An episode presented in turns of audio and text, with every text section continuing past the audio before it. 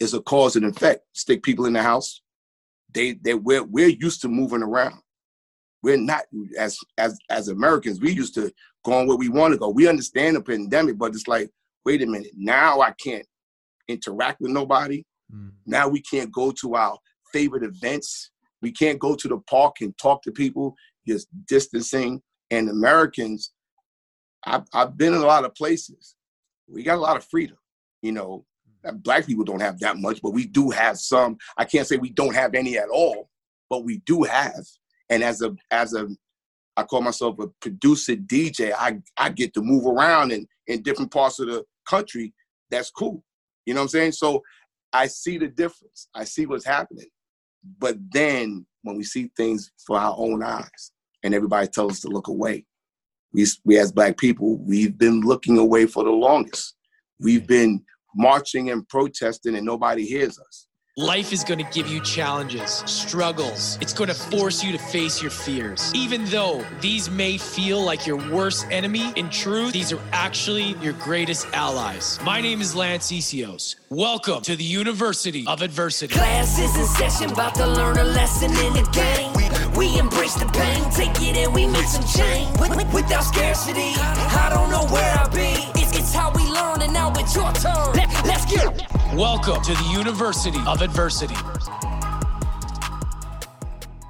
So, one of the number one things I get asked all the time is Lance, when are you going to launch a podcast course? When can I learn to do what you do? So, now the time has finally come. And I've partnered up with another fellow podcaster, Julian Guterlei from Green Planet Blue Planet. We have over 400 episodes combined, reached multiple tens of thousands of people, and impacted a lot of lives we decided to come together and create an eight week program. We're going to do eight 90 minute calls throughout the process. We're going to break down how it all works from start to finish. Podcasting is an interesting game right now.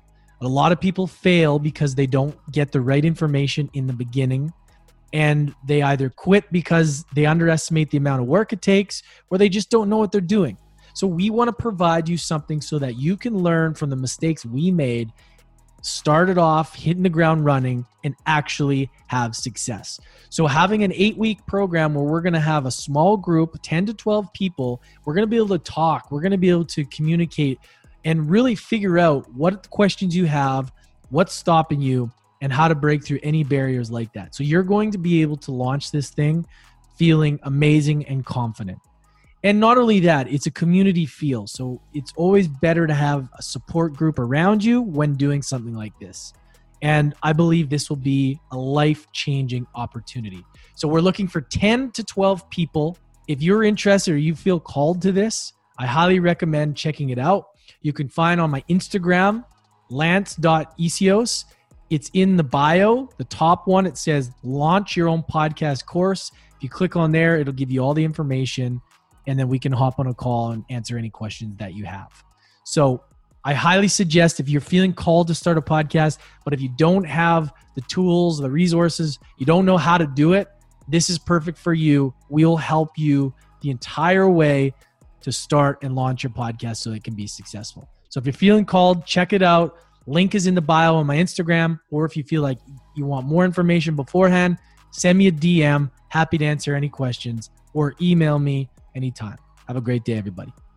And we are back. What's up, everybody? Welcome back to University of Adversity. This is your first time here. Welcome. If you're a regular listener, welcome back. We have a powerhouse on today. We got a legend, an absolute legend. If you guys hadn't heard his name before, his name is Keith Shocklee, aka Wizard K-Jee. He's a famous music producer and DJ. Rolling Stone magazine named Shocklee one of the greatest music producers in hip hop for his albums It Takes, A Nation of Millions to Hold Us Back, and A Fear of a Black Planet with Public Enemy.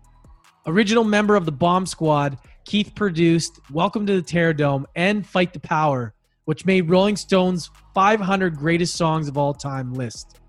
Though notorious for his roles in the Bomb Squad, Keith Shocklee's music scope is not limited to hip hop, but encompasses disco music, house music, soul, classic, R&B, and dance music, to name a few.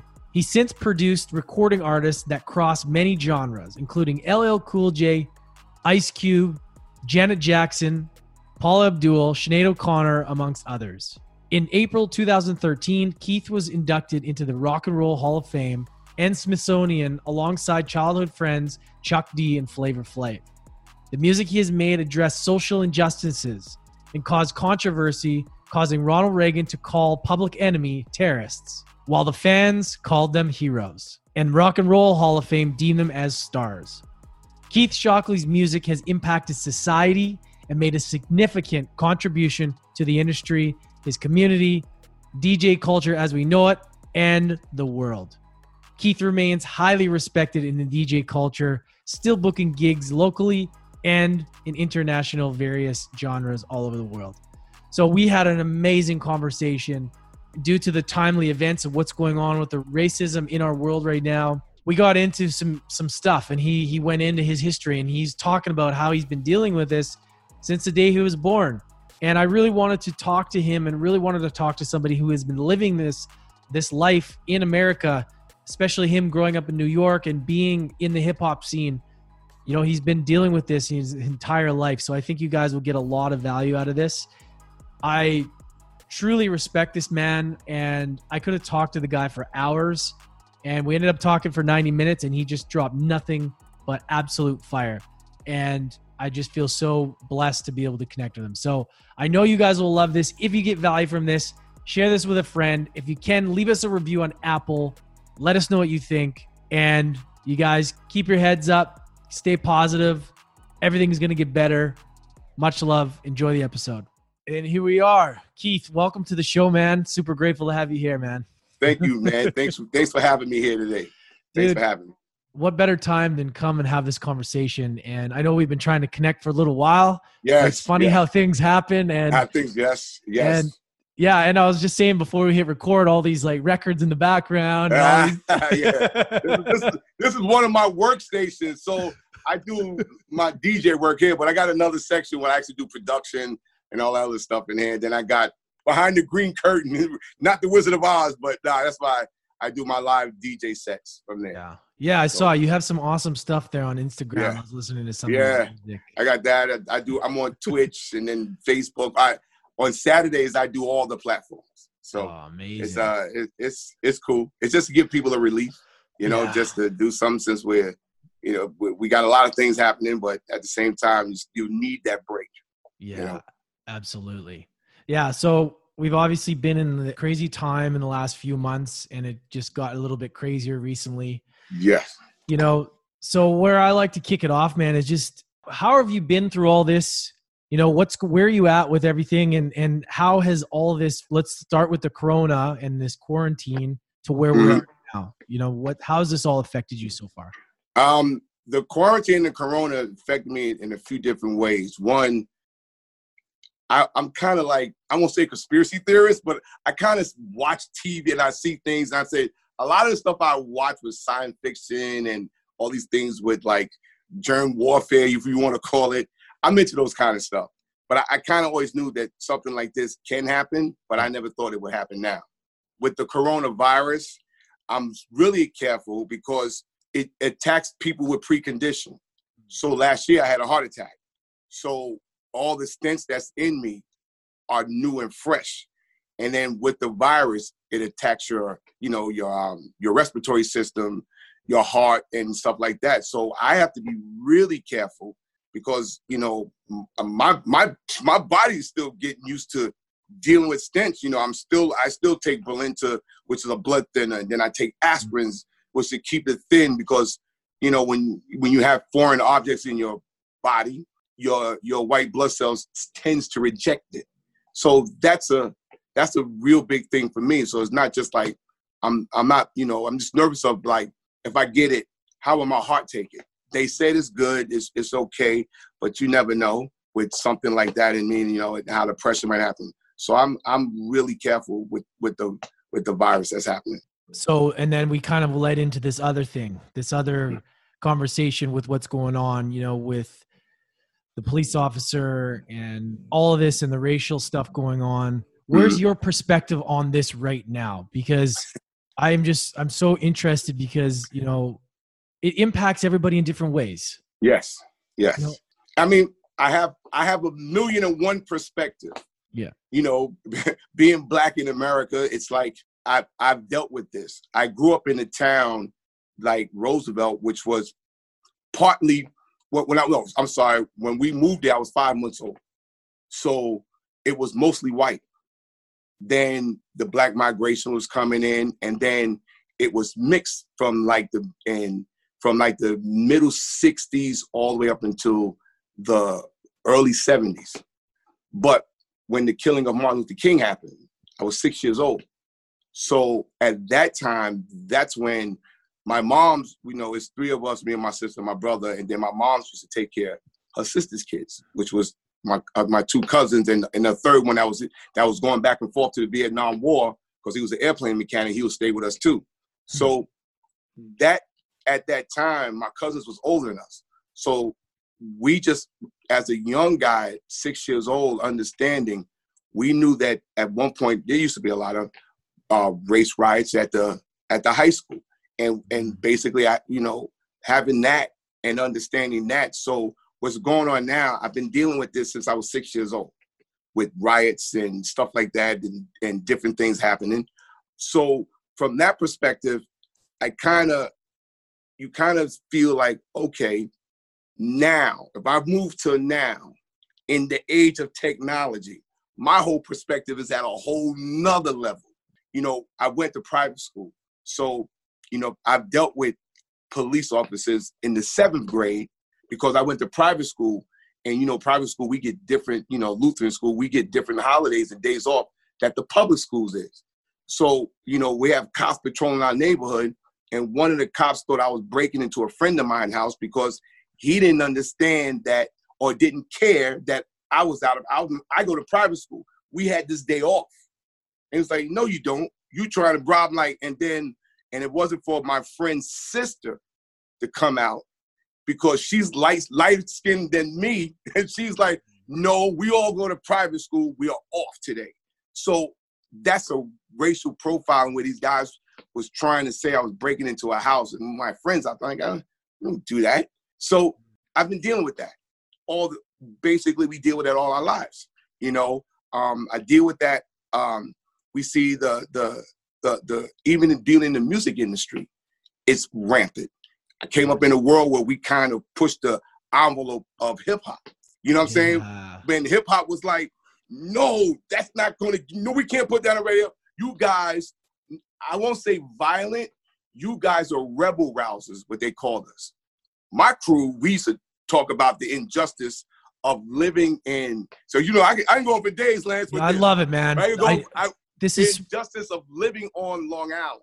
Yeah, and living on Long Island, like because we're close to the city, Manhattan or the Bronx, you know, and most of my mom grew up in Harlem, and all my relatives there. Long Island's a whole different animal as far as race. So racial prejudiceness is way high. So we mm-hmm. live there. And like I said, I'm dealing with the cops. So we live in a place. And if you understand how Long Island is divided, and for my people that doesn't understand geographic, Brooklyn and Queens is part of Long Island. Yeah. They don't think they are, but they are. so so what happens is, and it's crazy, the the 495, the Long Island Expressway, purposely done, is through the middle of Long Island. Starts from the um the Midtown Tunnel all the way to Montauk. So that's mind remind you, I said that's the middle of the island divides it. Majority of black people live on the south side because they made sure of that. This is how they can keep an eye on all of us. Mm. And we're living in certain areas. So as growing up in the 70s, Roosevelt became basically the only, it's only a square mile. So we have maybe roughly was about 16,000 people living in there, became the only all black town on Long Island. Everybody else is kind of mixed. Freeport is mixed. Then there's a town behind us, Merrick, which the Baldwins grew up at, and Lindsay Lohan and them grew up at. They lived the town next to me. So they was more racial than anybody else, and they was right next to us. So we did I we I me as a person, at 58, I've been dealing with this through that. dealt with it in private school. So we understand. I I have a different perspective than everybody. Like I don't say than everybody, than most people is because going to private school during the day and coming back to your hood, which is all black, and hanging out with your friends that want to do want that want to do. We call it fun, but act up. I won't call it act up, but then it got serious. Mm-hmm. So I'm getting two worlds. So I go to private school and I see how white kids live, and I'm coming home to my hood how my some of my other friends that want to steer into crime de- dealing with. I mean, we hang out together. That doesn't mean I'm doing stuff with them. So that world, I'm balancing. Balancing is the seventh and eighth grade. When I got to ninth grade, I stayed in private, in public school. Got too expensive for my mom to keep me and my sister there. You know, no dad, just my mom's. It's like between me and my brothers and my cousins and my grandmoms, it's like eight of us in the house. You know what I'm saying? So it's like three bedrooms, but we have a basement. We did, you know, everybody in Roosevelt was kind of like those. Like there was a lot of uh, fathers around. A lot, a lot of the fathers kind of became my fathers around the neighborhood. So dealing with that, and I understand both worlds. So I I take a different perspective of how what's happening. We understand police brutality.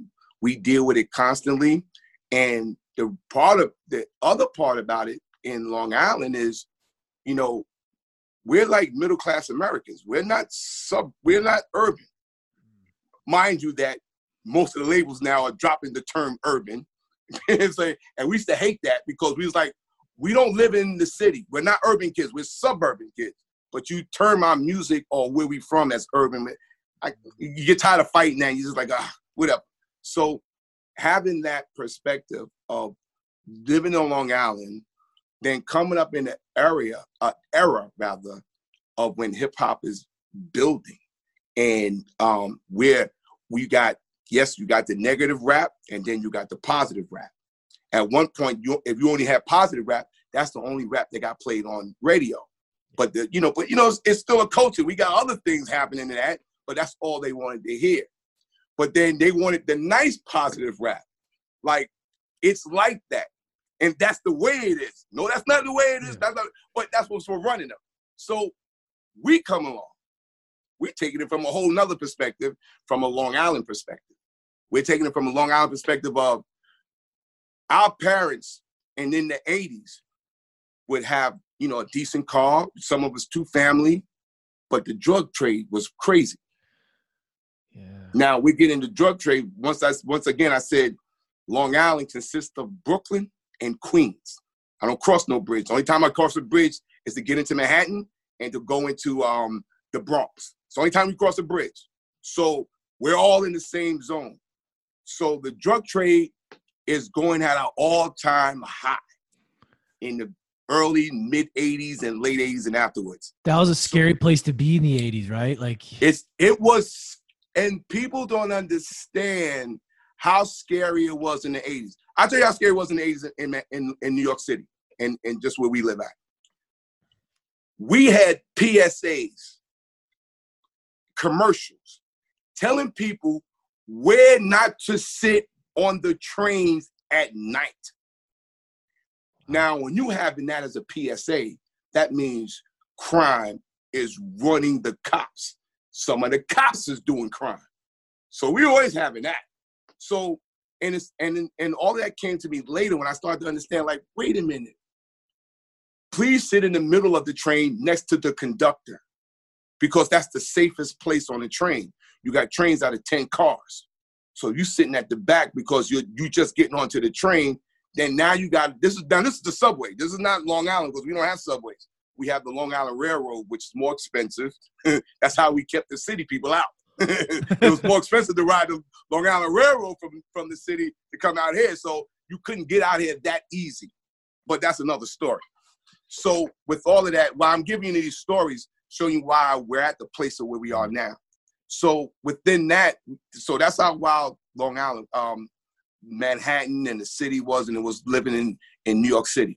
So coming up, going into Long Island where we are, you know, when the drug trade was high, you know, we used to get pulled over by the cops and they couldn't understand that we had a nice car. And that wasn't our car. It was our parents' car. No, it's not. It's like we get those kind of questions. Like, we live in the suburb. We own a home. We're not.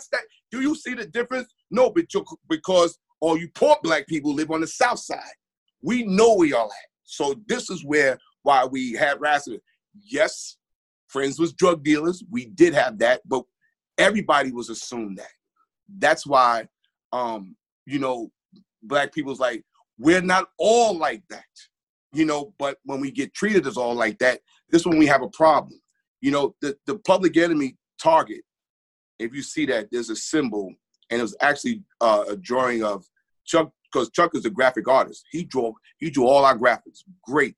That's what he went and he went to he went to a, a, a engineering school. So we all live in the same town and we got these places we can go to. We can go to private school, engineering school. So we're dealing with uh, white kids. Like we we don't really see that, but we know the racial tension because we get treated differently. So when we have cops doing what they're doing to us because they don't believe that you know my my you know our parents can with there's two of them have two cars and that was the american dream. A yard a car and it's not 40 acres and a mule but it's close enough. You live in that. And then when they come in and because there's a few crime going on there's a few drug dealers that everybody's that way then you what, what do you tend to think? You know yes i have friends that was in in that world but that's not all of us you know? So for the few that are like that we feel that we get blamed for everything. I I got a little quote from not quote from tupac. I saw i was watching the interview that tupac did and it and it don't and it, it kind of dawned on me but it we always knew but it's we know about so much. It's like when the criminals come out of prison they send them back to the hood. Now we're just as scared as the cops are but we got to make friends with them so they don't bother us and some of them are our friends. We're like, yo, you just like this the cycle of that is crazy.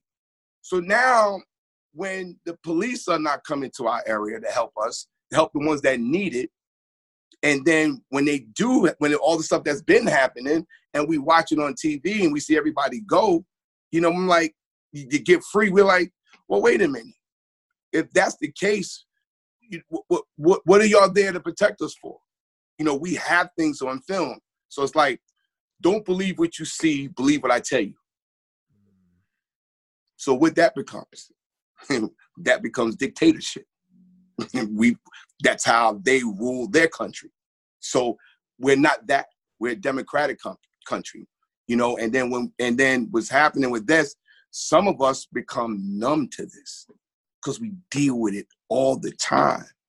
You know, as a black man in America at 30, at I'm 58. So when I get pulled over by a young cop that's like 29, 30, and he's talking to me with his hand on his gun, I'm like, you're pulling me over for traffic Like, I get it. But are you that threatened that all everybody has that? So now you you be con- you're conditioned to feel like this. You with, with our women, you're conditioned to feel like this. So like now we always on guard. And now we sit back, we have freedom of speech. So I should be able to say or question you, why am I being detained? So you get those situations, and, and y'all see the escalation. It's like if you question them or you make a gesture, oh, now you risk resisting arrest. Well, when did you say I was arrested? You know what I'm saying? It's like you never said that. So those are the things that happens. And then going back to where we at, the quarantine and the pandemic, what's happening is now you have a society, everybody. There's a lot of people that's not working, not just blacks, Latinos, whites, Asians. There's a lot of people losing their business. Nobody's working. So now you're focused on the only thing that's running, social media. Yeah. It's the only thing that's running. Basically, you watch regular TV, but social media, you're getting it. You're getting stuff that regular TV don't ha- don't. It's not going to. It's not going to show constantly because they have their programs that they're still trying to make some dollars off of. But social media, you're getting your friends posting. You're getting other mm-hmm. friends posting. Friends across the world posting. So you see what's happening, and you have. I think a lot of things are is a cause and effect. Stick people in the house. They they we're we're used to moving around. We're not as as as Americans. We used to going where we want to go. We understand the pandemic, but it's like, wait a minute, now I can't interact with nobody. Mm. Now we can't go to our favorite events. We can't go to the park and talk to people, just distancing. And Americans, I've, I've been in a lot of places. We got a lot of freedom. You know, black people don't have that much, but we do have some. I can't say we don't have any at all, but we do have. And as a as a I call myself a producer DJ. I I get to move around in in different parts of the country. That's cool. You know what I'm saying? So I see the difference. I see what's happening. But then when we see things for our own eyes and everybody tells us to look away, we, we as black people, we've been looking away for the longest. We've been marching and protesting and nobody hears us. Go back to Colin Kaepernick, became the most hated man in football because he never said anything about the flag. He said the injustice. Then when he took a knee on the on the advice of a veteran, white, said, hey, why don't you do this? Everybody just overlooked that that he was instructed by a white veteran, not a black one, a white veteran to do that. Mm. So back once again, we're listening to you guys. Hey, okay, we're go- this is what we're going to do then. If you say that this is a veteran, and and and anybody that's not not a veteran, don't don't say shit. But if you're a veteran, I got a lot of friends that are cops and veterans. So uh, that served, and some I got some newer younger friends that are serving. So if if you don't understand that where it came from and who told him to do that, and y'all just I mean, at least the National Football League just disrespected him Yeah. because he pleaded with Kaepernick to do that. So Yeah. what do you have now? What do you have? You have people look taking and seeing what they want to see so they can feel good about themselves. And that's a, you know, that's a hard, you know, not a hard thing. Mm. Most of the time as us as black people, we get we we we deal with it, we get used to it, and then we sometimes when we see enough is enough, we explode. Yeah. You know, I I man, Lance, I could go on like I who's marching now, who's on the front line, why we have such a, a, a unity around the world. mm. And that's not from old ways of thinking. That's the young generation has been has been brought up on a different culture. Mm. One is hip hop culture that started in the Bronx, but what hip hop culture did was why it was so popular around the world, it talked to people that didn't have. So that's why you have um, I got my rappers in Korea. I got my rappers in Shanghai. I got my rappers in the Middle East. I got my rappers, I got rappers that are in Russia. They all send me music. So I get music from all these kids from every nationality, any every generation, every young generation sending their things and positivity. And my London rappers, my French rappers, that was brought because of hip hop. That's the only music that has unified everybody. We had bits and pieces of some black people doing country, some white people doing R and B, some um, white people, some black people doing rock. You know, we had bits and pieces. Hip hop unified everybody, and that's a big part. That's why the young ones are protesting because they don't see. And then a part of it is the emergence of uh, it's kind of sports oriented, but black athletes that young white kids and Russia are aspiring to be. When Kobe died, the world stopped hmm because that sport resonates with everybody, and he was that guy. You know, there's there's so much to this. And here's another thing, and I and that's what you want to get to my views. So I'm about pushing all the old Dude, people. I out love this, man. Black, out out the way. Yeah. The young kids are very tech savvy, and what they've been raised on in America, and you can't deny this, they had a black president for their growing up years. They have a black president. They're in the studios together working. They're recording. They're making pop songs together. They're making rap songs together. They're making hip hop songs together. They even dipping into a little bit of country western together, but they don't see it the way we see it. Because when I go to a, I'll take a young kid if you go to a, um, a Travis Scott uh, concert, there are there are more white kids there than black. Mm. When we came up, we didn't have that because everybody was afraid. So when we did, uh, there's a, a LL Cool J tour, PE tour, or the Fresh Fresh with Def Jam, we doing those tours.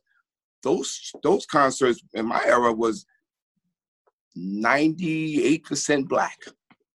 The white kids that was there would get a pass or we vouch for them so the other miscreant blacks that we know that's in there won't won't fuck with them. You know what I'm saying? They ain't gonna mess with them.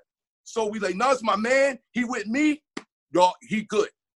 You know, the emergence of of of, of like now some people will disagree with me, some of my black people, but I'm saying what it has done. So Mm. this is from my eyes. So the emergence of white rappers kind of pushing the culture. Yes, I, I get it. We we did that. But as hip hop, we fought to be heard in mainstream. Now, when we got to mainstream, our other issue we didn't under, we didn't see was because this was new development, we didn't understand how corporations work. Mm. we didn't understand that. I was like, oh, so we're heard, but you own the rights. Uh, yeah. How does that happen? like, and and it was things that we had we was learning on the fly. Um, the the greatest thing, one of the coolest thing about hip hop music back then, back then when we was coming up, the reason why they loved it, the, the corporations loved it, and the record labels, it didn't cost that much to make.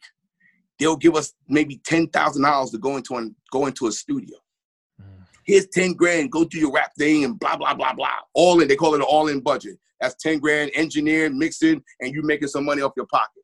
Mm. The profit margin on that was was seen in the first 10,000 songs. so, so if you're charging at the time 1099 for a song, you sold 15,000 records, you done made that money back from on the, the record label had made that money back off of that. The 10 grand that they would give you, the $1,200 they would give us in the beginning. Now, this is the beginning of it. This is not what kids are getting now because Chuck always broke it down. There's the creators, there's the game changers like what we did. The creators is Grandmaster Flash, Kool Herc, um, Bamba, Afrika Bambaataa, you know, um, the Treacherous Three and all them. Those are the creators. So Long Con the Long Island kids, where we're coming from, we kind of became that generation became the game changers. Now you have the players, where you have the Travis Scotts, the the the, the Migos and all of them. They're playing the game because now they're getting astronomical budgets. And they get million dollar deals. It's like, okay, we'll give you a million dollars to do these tours. And When did like that- We didn't have When did that start? When did that that change start? Where it started, they, they started to put more money into it. Like when was that? Like who was when it? they when they when they knew it was profitable, when they knew it cost nothing to make and was profitable. Hip hop music makes trillions of dollars a year. Yeah. Like it's the biggest one of the other than oil, data. I think if I'm not mistaken, somebody might correct me, but it's the top ones is data, oil, and I think the next under that is hip hop music. Wow. It's it it generates that much money, and it gener and it, and it cultivated a whole new culture um, of I think thinking for the younger kids, because as I see, they're the ones that's on the front lines. Like, yo, we're not taking this no more. We've seen these films, and then we we we have YouTube and Instagram. So when we see they see something that's not right, you can't go and edit it and chop it up and throw it back out. They're Mhm. like, no, this is real time. This is this is Facebook Live, y'all. you know what I'm saying? Yeah, So yeah. this is what we this is what's happening. So now they see that. So you can't you can't tell them something different. Mm. You know, you can't tell them you can't tell them anything different. And like I said, one thing I do know is like when you go to hip hop shows, even even us Wu Tang and all that, every all even and the young ones, most of the most of the audience, a lot of places, most of the audiences are white, and and and that's and that's that's cool. It's rightfully so. So, but they see that culture they actually are born into it, as opposed to my generation. We had to convert them into it. Yeah, it's man. There's so much there. It's uh, so much there, right? Do you see things have gotten worse or the same or do you see them just because of social media and because of the media they you know you they highlight things more? Do you think they were worse back then? Like where are your perspectives at like the level of you know discrimination and and and bad cops and all that? Do you think it's improved or where where are you at with all that? No, I, it's it's always been there. I, I don't Yeah. I don't think it I don't think it has changed because okay. if we're if we was riding when I was six years old right and I'm 58 and we're still riding, it's still Yeah. the same. Yeah. Um, the, uh, black people's certain black people has made more money than others, but not compared to the white people has made money. I you know, and I know people be killing CNN, but they did a comparison on a white person that's that hasn't graduated on their annual salary as opposed to a black person that has graduated and their annual salary Mhm. it's it was like this. There's like the, the disparity, and w- we see that. You know, we see that with us. Instead of them calling it rap music, which was when we were doing hip, that's what it was. Because everybody can everybody conflicted that because they wanted to feel comfortable. Rap music, I'm rapping to you, my brother. So it's it it was too black. Mm. So what they did was, we'll call it the urban music. Now, what the what the fuck does that mean? That's like urban. If you live that if you lived in an urban area, so that means if a Halsey lives in an urban area, which she was living at one point, that means she's an urban artist, but she wouldn't get categorized as an urban artist. She'll be a pop artist because she's white. So those terms now they realize is like because us as blacks, we get to the point like, you know what?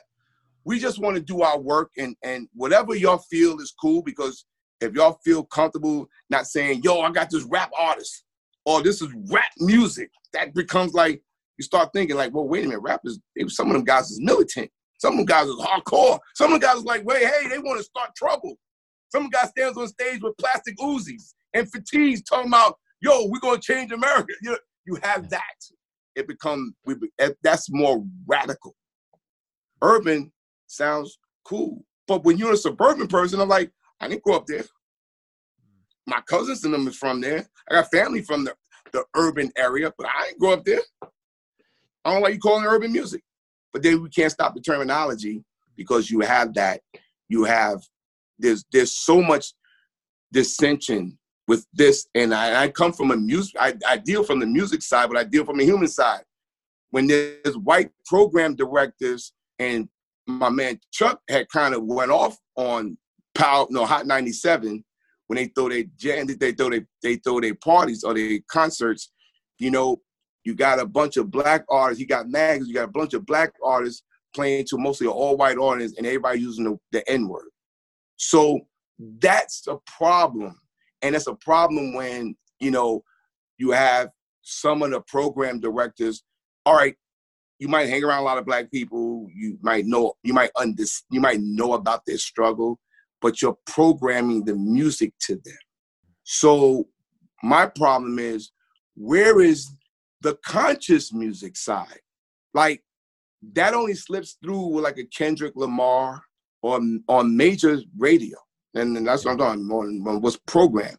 A Kendrick Lamar, um, a Chance the Rapper. Um, it's very few, but there's a ton of them out there, and there's some of them are really good. J. Cole got a lot of artists that you have to be following really deeply J. Cole to hear it. So if, I'm a person that don't follow J. Cole that well, and I want to hear some of his conscious music, and if nobody has exposed it to me, I don't know it exists.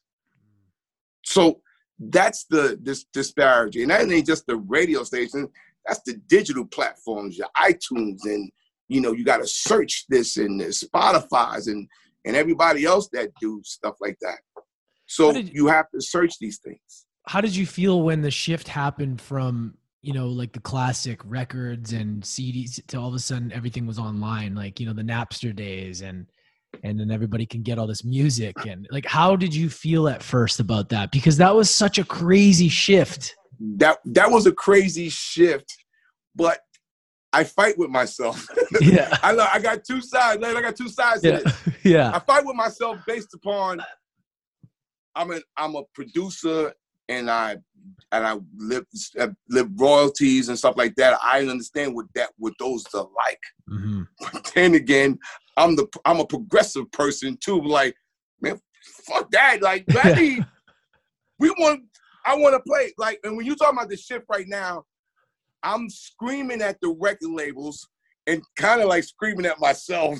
Like- You're shutting me down for playing my own records because those record deals that we did back then was slave trade and Prince know Prince know about and a lot of and a lot of people that do know. But what about the people that don't have the money to buy back their stuff? Like LL bought back all this stuff. What if you're a crew that you can't you don't have the the the situation to buy back all your stuff? See, how does that work? How does that work? Walk us through that because I don't think a lot of people realize that, man. I don't even know how it works. I don't know. Fucking craziness. I think a lot of it is it works easier for solo artists because it's just them Yeah. because they own the vocal rights. Because it's just them. Right. like and, and if they and if they wrote it that's another thing. So if you take a taylor swift she'll probably do a different kind of contract where where how michael used to do. Michael they'll go like no i'll pay you straight up and i'll give you all the money that you need but i own the song. There's some people could do that. Right. you take us it's like six of us writing a song. And everybody's putting in their input. So we had to do we had the bomb squad is the four of us then the writers chuck. Well chuck was part of the bomb squad so this in actuality the hardcore part of us was five of us. So we all just say like okay we'll just split it even a third a third a third. So that's easy not like well i wrote the hook that consists of if your hook is, is most of the song you know you could take most of the profits of you could take 50% well Mhm. my song the hook is most of the song. So we you know we was we was that. But then all of a sudden we still have the mechanical rights that has that has deals with with, with universal. And they'll say well we spent this amount of money on you. You haven't paid that back so we own this part of the song. And and and and truthfully after a minute for me it becomes bananas. Now in the digital world those numbers that they're bringing down is even worse. It's like because you're not buying the physical piece. We're streaming. So when napster come in like yes i'm a dj now we're moving into the digital dj world. Oh shit. I'm getting all these music that i didn't have that it's being downloaded Yeah. as opposed to going getting the record and digitizing them. That's a man that's like waiting for your oil change. Like you know you you got to get new road new struts on your car. You're sitting in a waiting room like this like wow. But the digital world is just a couple of seconds. You know as you know yeah it disrupted the world in music but once again as a I'll, I'll use the term artist as an artist side for me yeah but as a progressive side that i'm into that like yo it's free give it to me. So it it becomes that thing of oh i don't have to sit around and buy an album to get one song. Yeah. and then and then and because you know you're not gonna get what you want. And then the other part i think you know what really messed it up between napster and when steve jobs came to them and wanted to cut a nice deal with them i have a deal we want to do this digital platform this is the new future well you get it's, it's almost like the way we're in why we're in the state that we are now you have old people liking the old ways and not seeing the future. Mhm. So when we used to carry around CDs and cassettes, because either you made your own cassette where you had to once again sit down and record a song on a um on an Apex on an uh, Ampex tape, uh, and then you had to you got 30 minutes on one side, 60 minutes on the other side, so you had to actually spend the hour to make a no more than an hour, maybe two hours to make a 60 minute tape because you had to record it, stop it, start the next one, record it, stop it, stop it, and you had to play it all the way out to the end. so you had to listen to the last hi hat. so you, those are the things that you know that that we're dealing with. So now you on the digital world is like, oh, so and so made an album. I only like two songs on it. I want to buy his whole album. But yeah. when I was talking about how the the old people wanted the old way when Steve Jobs came into it, the other side for us as artists, when new medium comes out, they have to change the laws and the rights and the contracts. Mm-hmm. So when we got signed, the only available things was they still had eight tracks tapes, which was kind of becoming non-existent, was almost non-existent, but depend upon where you live at. So if you're in the 80s and you live in the Midwest, some people might have eight tracks. So everything's based upon where we live at. If you live in a progressive area, the fuck is an eight track? So you're moving, you're moving. so it's it was eight tracks, cassettes was the newest medium, and an album, wax. So you get paid off of that. And the basic contract was like albums are sold for ten ninety nine a song. There's if if it's um albums are sold for ten ninety nine, um eleven dollars. So how they broke it up was an album it consists of seven songs or more, uh, and your and your should be limit is ten. So it's like if you do ten songs at ten ninety nine, basically it comes out to like a little over a dollar, a dollar and and a dollar penny, a dollar one per song. But you're doing ten songs, so each song was broken out. Mm-hmm. So when the CD came in, this is when the robbery came in. CD came in in the in in the in the uh, after our contract was already signed, and everybody in the industry contracts were signed. They're not adding in CDs, so they even bringing in new artists when CDs becoming popular. Because I remember at one point, the labels never thought that people would convert from albums to CDs well, you mean I can walk around with a portable CD? I mean, it, these are the yeah. these. This is why the country is where it is. yeah. So they don't want. They didn't really want to convert to CDs. Yeah, I know because I was in the middle of it. Came in on the album. CDs became popular. Was still making records then, and then now it's a new medium. So what happened though during the CD era? They decided we don't have to charge them, or we don't have to pay them. We're still paying the artists 10.99 on their product, on their album. CDs come in, now they don't they looking at it like, oh wait a minute, this is a new medium. You don't have to flip it over, sitting you can walk around with it. So we can let's boost up the price. Here's what it got crazy mm-hmm. for like even me. I stopped trying to do the math. We started doing records when we when we came out. We started making records like we we wanted to give people a little more music than they was getting for their 1099. For they, they, they go up their eleven dollars they buy it in the store. Because what happens is we understand you give them more, they'll keep coming back. They were like, shit, I mm-hmm. got instead of instead of 10 records, I got like 13 records for, for this $10. Problem was with that is they only paying us for 10. They're not paying us for the other three. Mm-hmm. But what it does is get people to buy more. So when CDs come out, we can put more we can put more songs on it. On one it's one side, no flipping over. It's one side. So now they boost up the price an extra five dollars. So when you're getting CDs and we're putting on 15 songs, 16 songs, but we're only getting paid for 10 songs. So that means you're cutting into the other songs. This is and all I'm saying is where we at in music, this is part of this is part of the problem and and it's a and it's not about Black Lives Matter. This is about how corporations keep situations in where they are. So from that, they're making a five free dollars that they don't have to pay the artist. You ain't got to pay the artist because it's not in your contract. Wow. Not in your contract. And here's what here's what they let you do now. You can do all your tours, and your merchandise. That's all you we're making a killing on selling CDs off of everybody because and they didn't change the contracts. You know when they changed the CD contract when downloads became popular. Hmm. We're not using CDs anymore. Nobody's using CDs. So in the in the in the going into the height of downloads, now they want to give you CD rights. like, of course, what are you talking about? So when you're dealing with that, once again, and you and if you're a black artist, we're all getting crazy because it's like we're not getting the same. Some of some people are not getting even the same rates as white artists, and you know we can we can go into numbers with that, but I don't want to even get into the numbers. So when I look at that from an artist perspective and music perspective, this is what they do. They mm-hmm. systematically keep you in a box.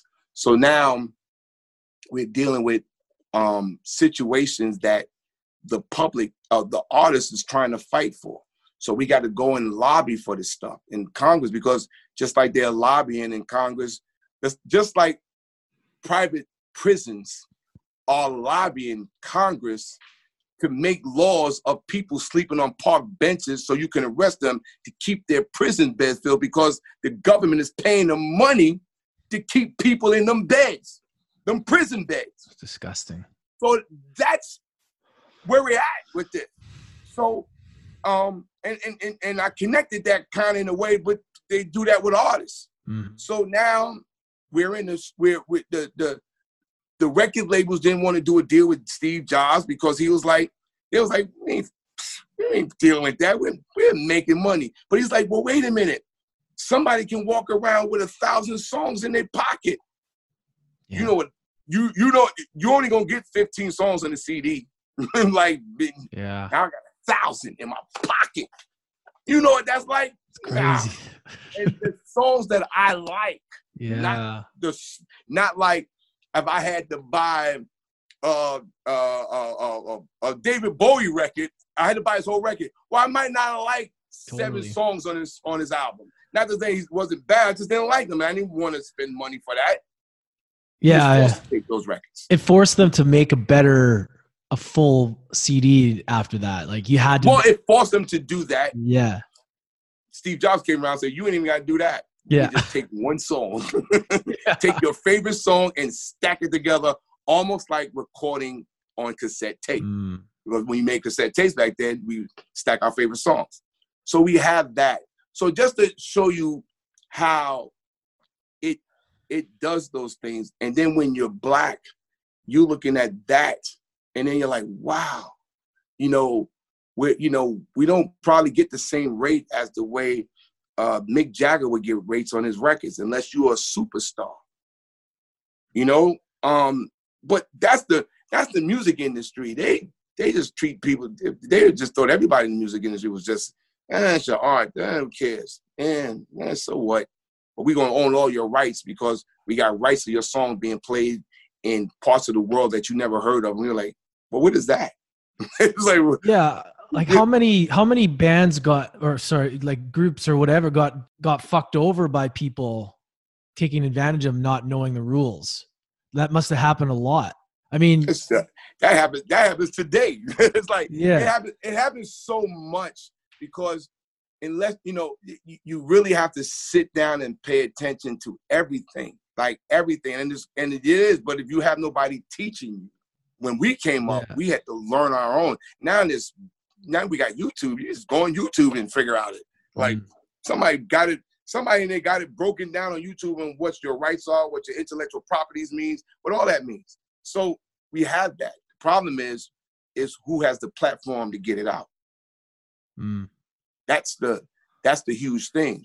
So where while we're in this quarantine and everybody's rioting and black people are at a point was like, yo man, wait a minute, wait a minute, wait a minute. You promised us a 40 acres and a mule, and that didn't happen. When we did have our own, you burnt it down and you murdered everybody, which like Rosewood and um, Black Wall Street and all that. So where do we go? And then we just seen, and I, you know, everybody's seen it. You seen a, you seen a cop, and here's the crazy part about this: you seen a cop murder a guy, but his crew made sure nobody interrupted it yeah. and it wasn't all white. Mm-hmm. The Asian guy and a black guy. That's a cop code.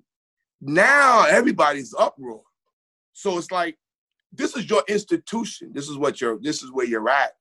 Now you see them, now when, when everybody's on the front line because everybody's had enough, you see them roughing up everybody and anybody.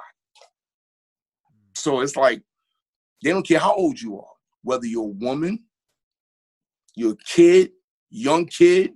If you if your young four year old is caught in the middle, they might get roughed up. Yeah. You know, you're you're you're asking for law and order, and I can touch on looting at the same time because here's a problem with looting. I have mixed emotions about looting. I, it's wrong, but when you promote high end jewelry or fashion or cars to people that don't have and know that they will never get it, you have this, this is what they're gonna think. Well, it's my opportunity to get that Rolex that they've been advertising every second on on Netflix, uh, on the Netflix on the Netflix commercial version, or you're on TV or you're watching sports. Hey, when when Christmas come around, you can get a you can get a Mercedes, and they got the Santa driving the Mercedes like it's a reindeer. And you got like, we know how much that costs. But do anybody want a Prius? No. It's not cool. It's not promoted as cool. It's an efficient car. But it's not cool. Mm. You know, so when when when when the high end when the high end fashion designers is promoting their product, you're like, oh, I get that. But you won't see when you go to I don't know, I'll take a little small place like Target, the no name products being promoted in there. But you go in there in Target, you see the stuff that you can't afford. But you're promoting something to people constantly in a world where vision means a lot. It means a lot. So you're gonna you you you see something you're gonna loot. You're gonna take a flat screen TV that you could never have, and you see opportunity because while they while they're protesting over there, we're gonna loot over here. I've been through looting. Like, oh, it ain't about that. You had to be in New York during the blackouts. 77 blackout. Everybody got free stuff. Because there's no there's a blackout, no electricity on, no no alarms, you can't talk to nobody. There's nothing. You just nuts, crazy. man? Yeah, it's nuts. Crazy. So we've been through all of that. So and and America is- is about having, and yes, you're not supposed to take other people's property, but then the other side of America does that. You promote things that people will never, some people will never get, but you promote it like you can get it. Mm. That's that's insane to me. You know, if, if people that for people that don't have or that just have the fuck it attitude, I don't give a fuck. I don't care. I'm going to. This is my shot to get that one thing. I'm going to take it. So it's you you you, you can't. You, that means you have to have change. Yeah. So if you don't want your properties vandalized or broken during a protest of what, so let's look at the the basis of why we all are here right now at this point. Yeah. You had a police, you had a you had a, a Minneapolis. Instead of doing the right thing, they chose to let the country burn. Now you you did it anyway. You arrested them anyway, but you could have did that the minute you saw the tape Yeah. or the, the video. It was that easy. We all saw it. There was nothing edited about that. There was no propaganda. We watched it and we heard him screaming. And you and it and the other cops stood around and make sure nobody interrupted it. And then now you you now you still don't want to arrest them. So that's what you got to do. Ca- I call this war. There's casualties of war. You know, the the uh, I had a friend that has a DJ store that got broken into, and all of the DJs, basically, if you come to New York, you go to her store, you deal with her, all DJs, all DJs. So, rock, you know, I'll give it that rock and soul. She became a casualty because somebody didn't want to do the right thing in Minneapolis. Mm. You know, that's that just doesn't make sense. It doesn't. And you want to and you want to arrest them a week later, and you got them. Black, you you have them in that you have them in less than less than a half hour. But that was a police thing right there. How do we fix the police system? You know, like what do you think is this like how do we move forward with this? Like what would you cuz it's man, it's It's brutal, man. It, it's brutal, and it, it is so brutal. I I came up with with, with my own Keith Shocklee theory. yeah, because I'm I'm I got my own theory. yeah. I look at it from a point of my generation fucked up the world. What I mean by that is not as black people or Black Lives Matter, just the people that knew that don't do shit. The mm-hmm. difference with the younger ones that's on the front line, and they say this is the last generation y'all fuck with, because of the technology that they can spot a lie with in 30 seconds, less than 30 seconds. Let me I said less than five seconds. Because their communication is huge. It's huge. Yes, they don't know, but there are things that they do know. You got young kids that three years old working iPads better than somebody at 45, knowing how to get around and do things. Their mindsets are different than we are. So I I'm, I talk to the we, we want to call them the Alpha generation or Generation X. They seen all the protesting. They've been brought up in a different way that I think. They've been brought up on a culture that allowed everybody to be as one. They've been brought up on a situation where white America would never have a black president. I'm not saying whether he's good or not, or he's bad or not. They saw that. They saw, they saw, even some of the millennials saw a black golfer, Asian black golfer. I'm gonna use be proper with him. dominate an old white man's game. No, dominate and raise the other kids that white kids and black kids to be like, I want to be like him. I want to be like Tiger Woods. That's the difference where the old guys like, no, he's black. So let me just stop him from breaking the the, the, the almighty Jack Nicklaus record. Like he would have broke that if all that stuff didn't happen, he was on the way to destroying every person in golf we saw two girls from Compton just manhandle a a, a, a, a sport that was invented by white people that destroyed that I mean I mean destroyed it people in a good way, Mhm. not the bad way, become people's heroes. Whether you white, black, Asian, whatever the case may be, Serena and Venus became those girls that everybody was aspiring to be like. So why I say I have to move out the old people, they ain't changing. And then you got some of the young kids that are smart enough that understand what global warming is going to do to them and their kids. We can talk about all of this. We writing, we doing that. We still can't forget we're in a pandemic. We're so if if the if if the pandemic is real, we know what's going to happen in the next couple of weeks because they said it takes time to incubate. If it's real, then our hospitals are run overrun with with people again. So the young kids are like, man, this is crazy because they don't. I think, to me personally, I, they don't see the way the world we saw it as separation. They don't see it that way. And I'm gonna have some of my rap people and my hip hop people, my older ones, come at me like, "What do you mean, Keith?" Well, this is mine. This is what I what I see, what I think. You know, it's not about just you know. uh, Part of it is not. It's not a. If we want to change legislation on cops, they can change it overnight. But if they, if some people, if some states don't want to change that, they can be like, "Well, we'll change it when we get ready." But the young kids know, so they're gonna vote their people in. They're their friends that know that's gonna work with them. That's what I see, and that's what I hope for.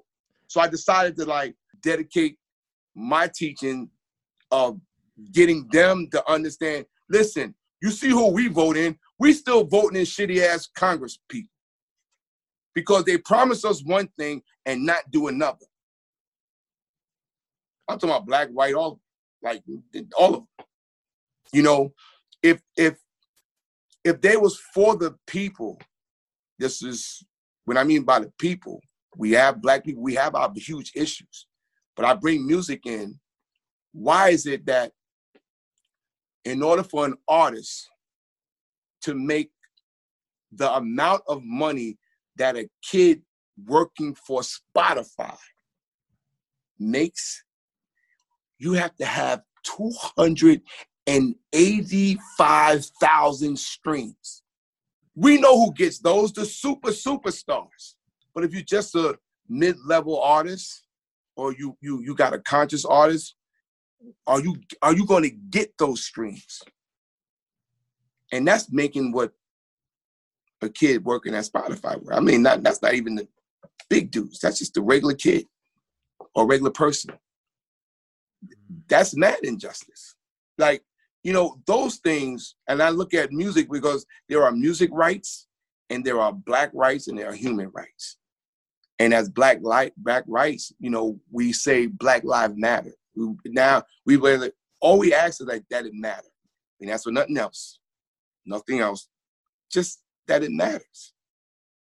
Mm. You know, we there's corporations that are running, and it's like there's not one black person. And let me tell you, and I tell black people, like, I'm not into just putting a black person in a place because you need to fill the quota. That's just as worse than what you're doing now. I think that's even worse because now you put more dissension in black person where my man who got who, who graduated fifth from MIT he should be in that position, but you didn't hire him because you said he's overqualified. That's huge problem. You know, I, you know, I'm having talks with, you know, with Google. You know, they, I, I'm glad they I talked with them. None. Like, how do you how do you not have that, but you want us want us to subscribe to your YouTube channel, subscribe to your your shows, whatever but you're not even putting none of us in there. Like, and yeah. the ones that are qualified. I'm fighting for the ones that are qualified. And if you're not qualified, learn, you know, people, black people learn to be qualified. Work, learn, get a trade, something. I always want my black people like, there's a crazy thing that, you know, it's a lot of money that black people like, everybody wants to be superstars. You know, there's a lot of money in fixing air conditioning. There's tons of money. They don't have too many people doing that because that's a peon job. Like, but the amount of money that you can make. This is what we don't have in the black communities that white communities have. Local people that can do local things and do local things well. I'm like, I need people to do it well because I, I don't it, it, doing it halfway and all like, why are you doing it? Just do it well. Hmm. But you know, I man, I can go on forever.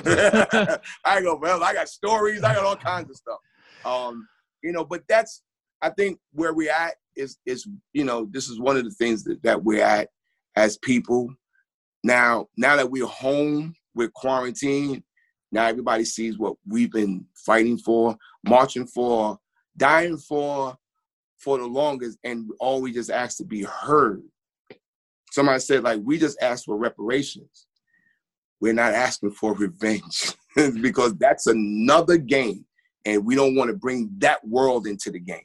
What are some action steps that the you know people who are uneducated who are maybe a bit ignorant or you know have their head in the clouds about all this stuff like or just to make change? You know what are some things for you know white people or anybody that doesn't really know you know the depth that this goes like what can they do to start making change in their own lives and the people around them? Well some processes are fast some processes are slow. If people i think people want to make change right? We want to make change. We have an injustice in the court system. That's the that's one of the biggest because what happens when they arrest everybody especially if you're black and and and protesting we probably stay in jail longer than whites yeah. So that's a that's one of the huge steps. Hmm. Like there, you know, I listen, man, shoot, almost 26 years ago, I had my drug problem and I've been clean since then. I got busted with crack. And then let me I'm gonna tell you the injustice in that. So as a user, it was $30. Well, you know when you get busted with crack at that at that time, and I think it still holds. The term of that is three to seven, no matter how much you have of it. So your minimum is three years. So I'm looking at this like, so it's $30 for every ten dollars I had to do it, I was going to do a year. My maximum was seven. So if you get in, this there's a thing of good behavior. So you get in, you do your time, like, oh, we see you had a couple of scuffles. Not a couple, you know, because you're fighting for your life while you're in there. So they might add more time onto you. So the, the injustice in that is crazy because crack is a predominantly drug that's sold in the black neighborhoods by black drug dealers. Move it to now, 70s, a lot of heroin addicts, black mainly. Now, we call it opiate, opiate addiction. That's where heroin's from. So I was like, when I first heard the term, there's an opioid problem. I'm like, what the, what are they talking about this opioid problem? I, I'm lost. Being a drug, being a drug user, I'm trying to figure out what are you talking about an opioid problem? And I was like, wait a minute, that's heroin. Also, there's a heroin problem, but done in a different form. Now, what happens is there are reform centers for that because most of white America is on opiates. Not black, white America. When I heard the Surgeon General pull out, there is uh, what we call that, um, an OD kit. When you OD, pull out the red bag and minister um, morphine so the person will OD. Wow. When we OD, we, we still go to, we was going to prison. We was going to prison ODing. So those things, but like when I get into that world, I'm like, man, the, the laws are so changed. So now the drug dealer is not the black crack crack dealer. The drug dealer is a pharmaceutical. Because if it's illegal to get that, why are you still selling that? If there's a problem with it, why why can you still get it? So those are stuff that that that a lot of that stuff bothers me. On top of the cop killing, it's like this. We got other things. So if we don't change legislations like those and make it make legislation happen now, but the problem with it happening now is like we we protested, we in quarantine. We got a we got a president that don't see half the things that we see. Um, we we damn near got an administration that don't see none of the things that we see. So us as people. So what's what's gonna overturn that? Moving him out. I always throw stuff like if you can bring up a law from 1817 to use today, I'm like, so if he feels that the, the country is bananas, I'm going to suspend the election because I feel that we are at war. One is that we are we are at war with a pandemic, and then we are at war with people still running the streets rioting because now you got no food, no money. I got people. We got we're dealing with disbursement of the um uh uh uh, uh, uh what's what's the money they give to everybody? The stimulus. You got some people getting way more money. No, and I and I don't mean because of your job. This is not what I'm talking about. I'm in the hood. I'm hanging around. I I I, I deal with people, my friends and them as politicians. I'll be like, so what are you gonna do about this? So I'm I what I mean by in the hood, I'm not in in like a super mansion because I don't want to be. So when I hear people in the hood that's like, nobody one one person who who who never worked before, maybe worked one or two times, getting a bigger stimulus check than somebody that actually really worked. I'm trying to how are y'all dispersing that out and how y'all determining that? Crazy. That, that's I, that's a problem. And then I don't have the statistics. I don't know if that's been done, being doing in the black neighborhoods as up due to the black uh, community as well if it's doing the same thing to the white community. I don't know that because I haven't did the same. But I know when I hear in the black community, little little little Tony over there, he got a big ass stimulus. Like, bro, like, dude, you ain't never worked. How you get that kind of money? And then a homegirls over there's like, yo, they only gave me fifty dollars for the month. Like, you know, seriously, that's a real a real number. Fifty dollars for the month. You know you're not buying nothing for. What are you gonna buy for fifty dollars to live on a month for food? Mm. So when you have those going on and nobody is, while we're fighting for George Floyd, nobody's looking at that aspect that we got to fight for. We we have it, and then we're in this, we're still in a pandemic. So how long can the government keeps giving us money? Yeah. Oh, people say, well, print up more money. Well, then you then you lower the value of American money across the planet. So you you just can't. So when you start looking at that, and I look at that. Lance, I'm like, like, wow. Those are the those are the backdoor things that nobody is is seeing. And then when I see Nancy Pelosi and them wear African garb around their neck and not understanding what that's about, that's another slap in the face.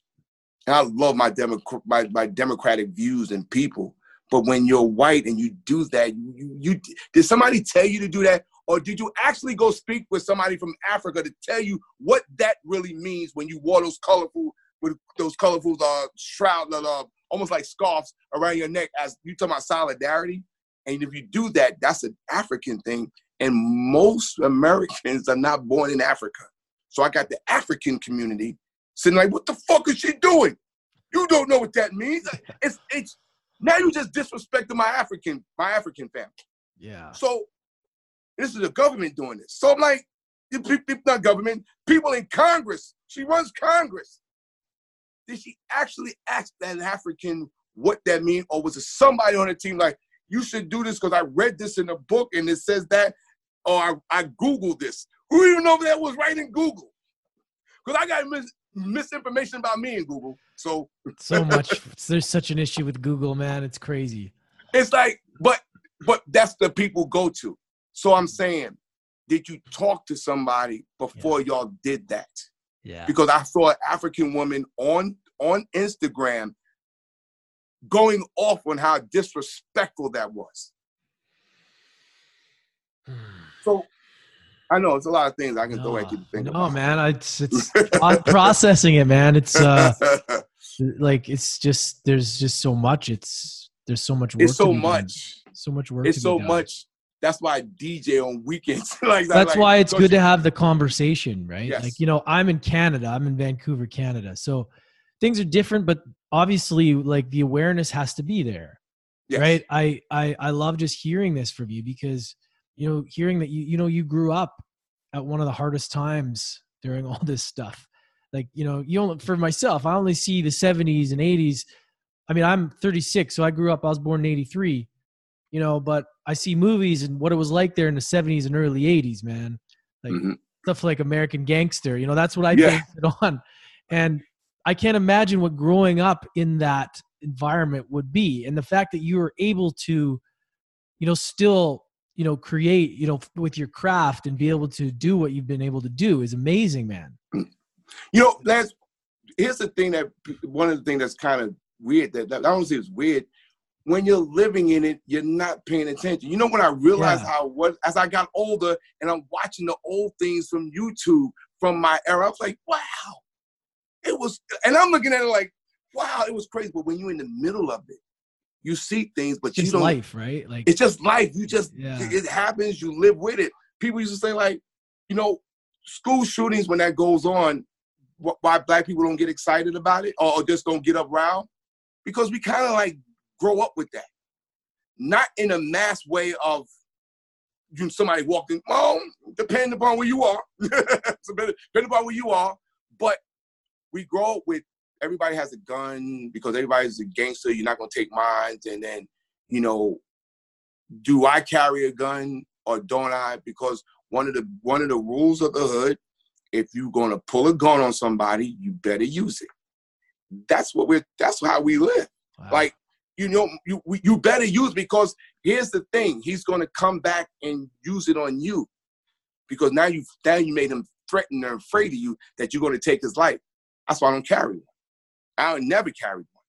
I won't I, well i can't get a license but i won't even get a license for one. It's just you want to get me it is what it is.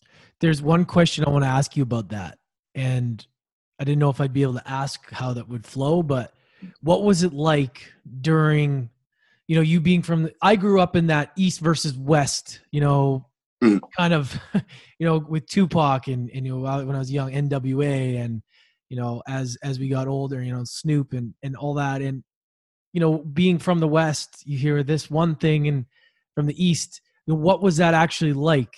Was that as real as we saw or we heard in the in the music or like walk us through that a little bit and what was your uh, relationship with like nwa at that time so it's it's weird because you know ice t was the, one of the first one that used to come back and forth because yeah. he used to rock with the zulu nation yeah. you know ice t was um, um, blood affiliate at the same time but ice t when we was on tour with him he had a he had a nightclub where he had bloods and crips working together so as as a person like me, the East West thing, I, I you know, because we did Ice Cube's album. Yeah. And and and that was the second, I think that was the first biggest, but the second collaboration.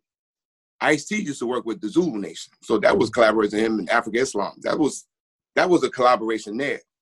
But I think when we got the Ice Cube, when we did his album, that was like a monumental thing. And and I don't I don't like I I the East West issue didn't affect me mm-hmm. because to them when I when me and the crew we come to the West Coast, we was treated differently than the than the Pac and Biggie era. Yeah. You know, and then at that time we kind of became OGs. So yeah. I can freely hang with both sides knowing that I'm neutral and they know that I'm neutral and just have conversations. Mm. Like I wasn't getting into the yo man, you that I, that's not my life, that's not my world. And and and we I refuse to do that because I know guys, I know Crips and Bloods. I mean, I know they got their issues, but I know both of them. So I, I and they know, okay, yo, yo, if I'm like the OG, yo, son, you you guys, y'all did your thing. Y'all was always for the people, and y'all always did us right. Yeah. You know, we never had a confrontation, never had no issues. You know, I had when I was used to my earliest days, I used to go out there. I had to learn the difference in colors and sections because from New York. Yeah. we don't, we don't, we we wasn't into over colors you know, we everybody was a stick up kid, slick kid, and like it was a stick up kid. Oh, you ain't from this block, so you get it. So that's that was the thing. So that whole thing, I never experienced it like the way, you know, the way other people buy, like the Tupac and Big Air. I never experienced. I never went out there, and I used to go out there a lot by myself, like because I had friends. I like you know, you know, I've, I've you know hung out in Long Beach and and and went through Compton and, and been, but I got common sense. like if I'm going through Compton, I'm going through my crew of my, my homies that I know from out there that got it on that that that nothing won't happen. I like I'm not, I'm not stupid. like I don't go up there like no man. No, no, I never did that.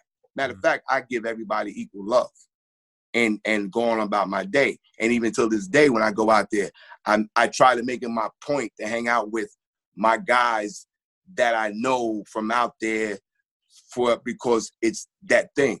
But that stuff that Pac and Biggie and Puff and all was doing, I was like, I'm staying away from that because I know, I know, I know what that would would lead to. You know, I'm, I, I just know, man. You know, when I used to go out there, me and Chuck used to go out there, we used to speak at some of the some of the um some of the schools that was and and and this not I'm not going to even get into East Coast, West Coast. You know what was really hot, hot, hard? Black and brown. The blacks, the Mexicans or the essays against the blacks. Mm. That that was that was that. I was make sure like don't don't stay too long in East LA. You know, that was hot spot. You know, and then I worked on Exhibits album where the tensions got even higher so it wasn't about an East and West thing. It was about, you know, the black, we call it the black and the brown. So I had, we did a song called The Black and the Brown about how everybody need to make it one. You know, I got stories with Exhibit in that situation. It was like, yo, it, I ain't gonna get into that. it's like, like, it's like, but that was the, you know, that's the other side to that. Yeah. You, you know, you dealt with the Crips and the Bloods, and then you dealt with the with the with the with the Mexican community. Yeah. You know, so that's like, and I'm trying. I, me, I'm I know both sides. You know, I'm like, I'm not strategy, strategy. You know, I'm not trying to to say. I'm, I'm just. I'm a.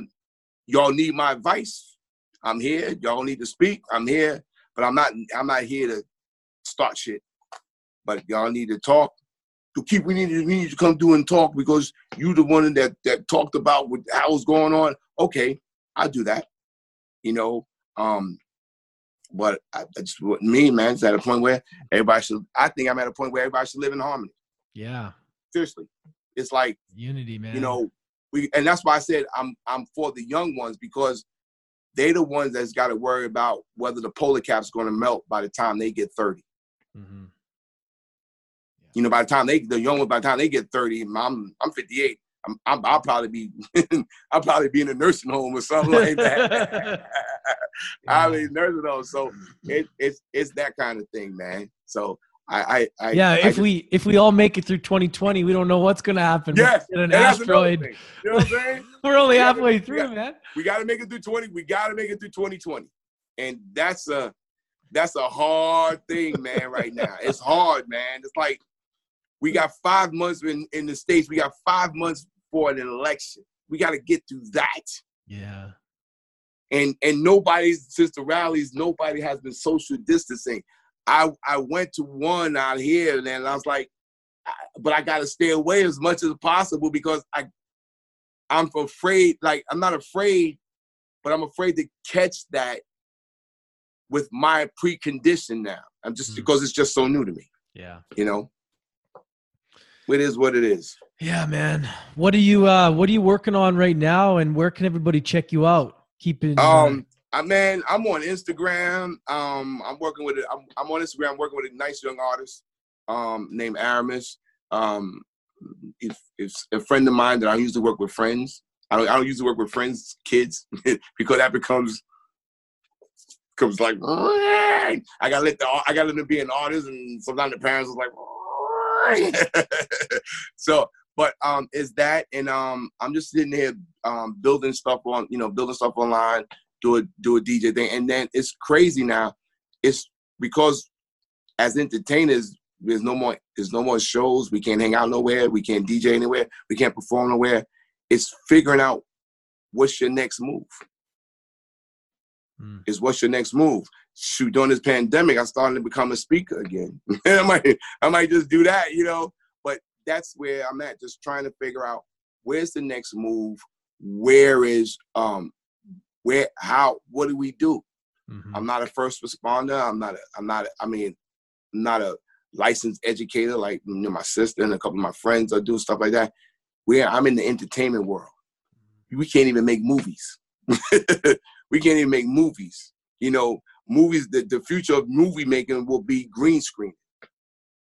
I'm just what i'm doing it now. I'm learning it now. Like we learn how to green screen. So but it's it's it's it's hard, man. It's just staying safe and just trying to stay positive and trying to as as, as musicians, man, trying to musicians and producers and entertainers and trying to figure out where is that next that that next thing. You line up a bunch of stuff that you can do, you can figure out and how to generate dollars. And at the same time, like I said, you know, my royalties on one hand, yes, I want my licensing and all of that but I'm in the future now. It's like you are stopping people as DJs. This is the DJs section.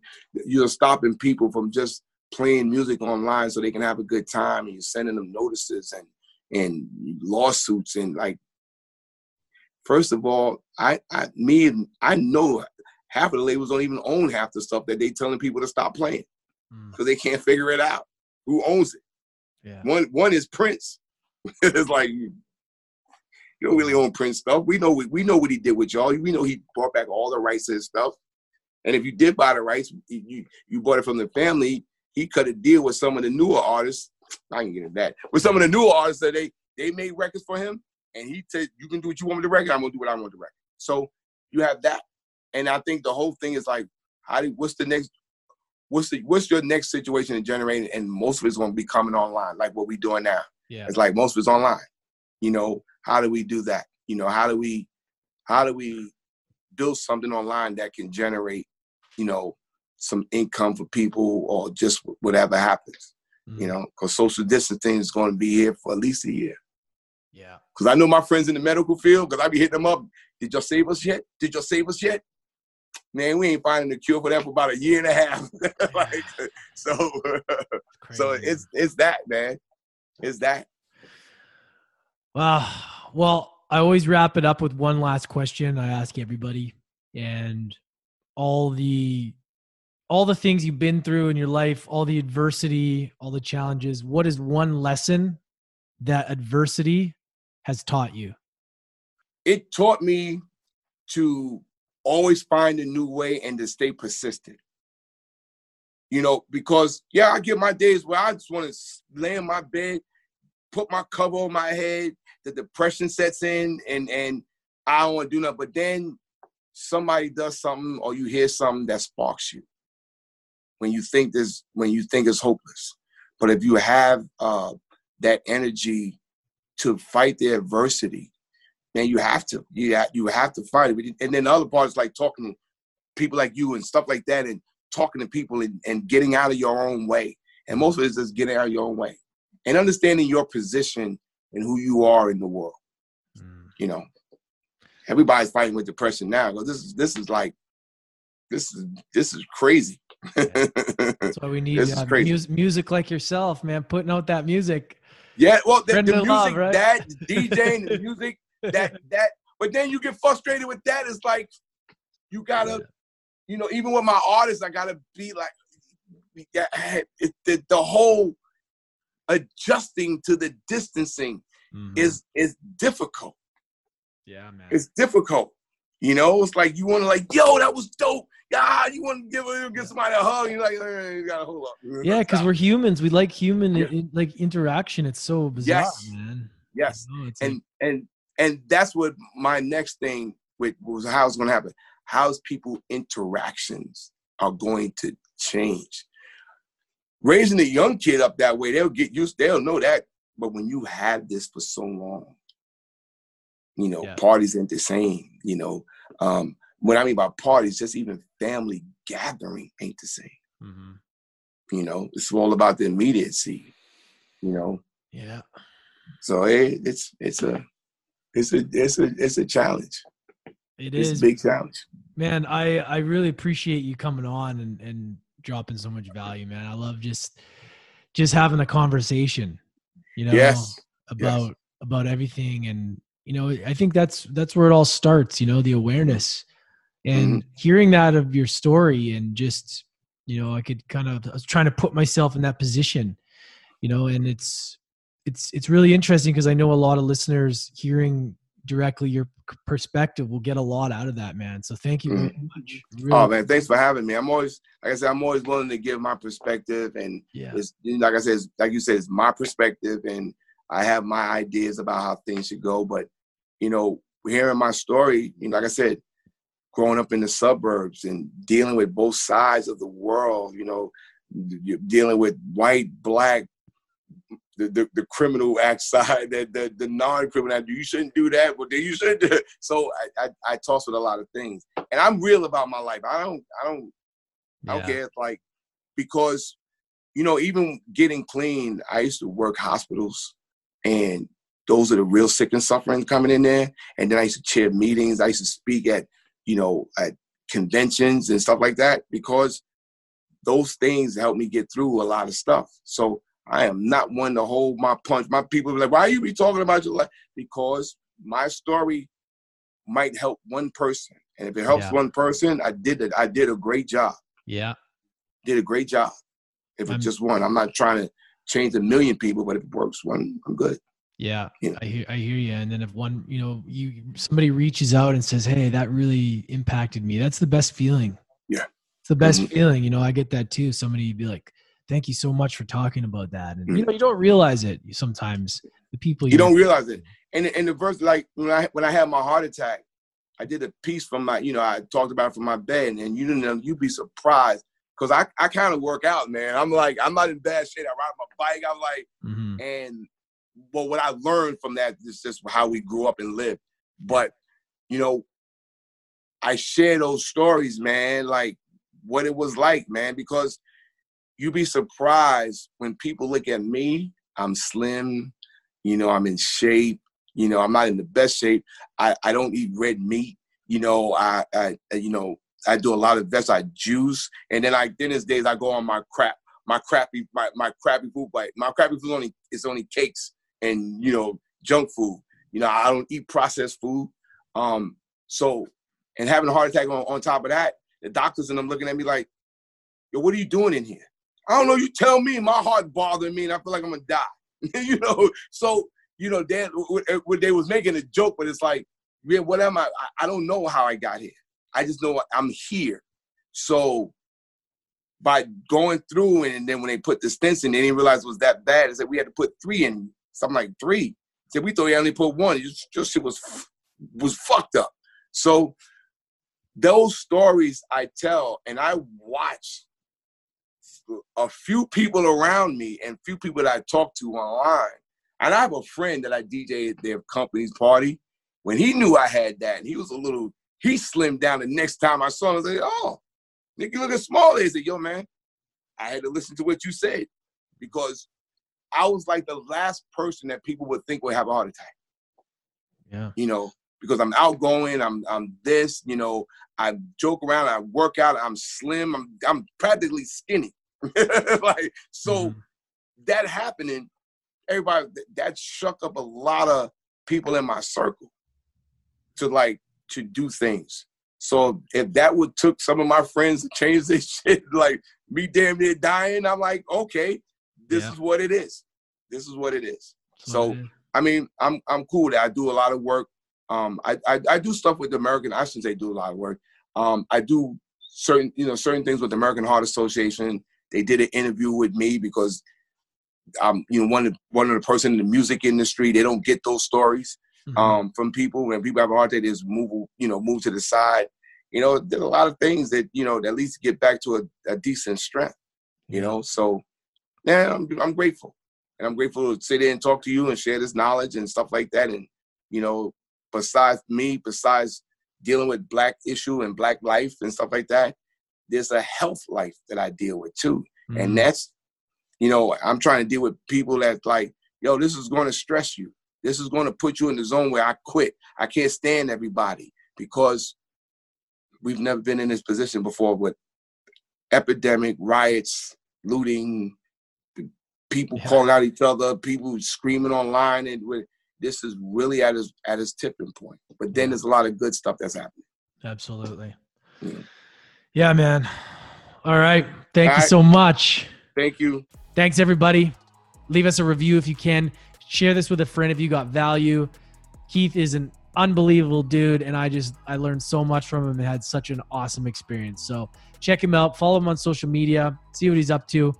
He does some awesome DJ sets on the weekend on his Instagram lives, which is really cool that I've checked out. So hit him up, let him know that you uh, heard him on University of Adversity. And as always, guys, stay safe, keep the positive vibes high. Much love.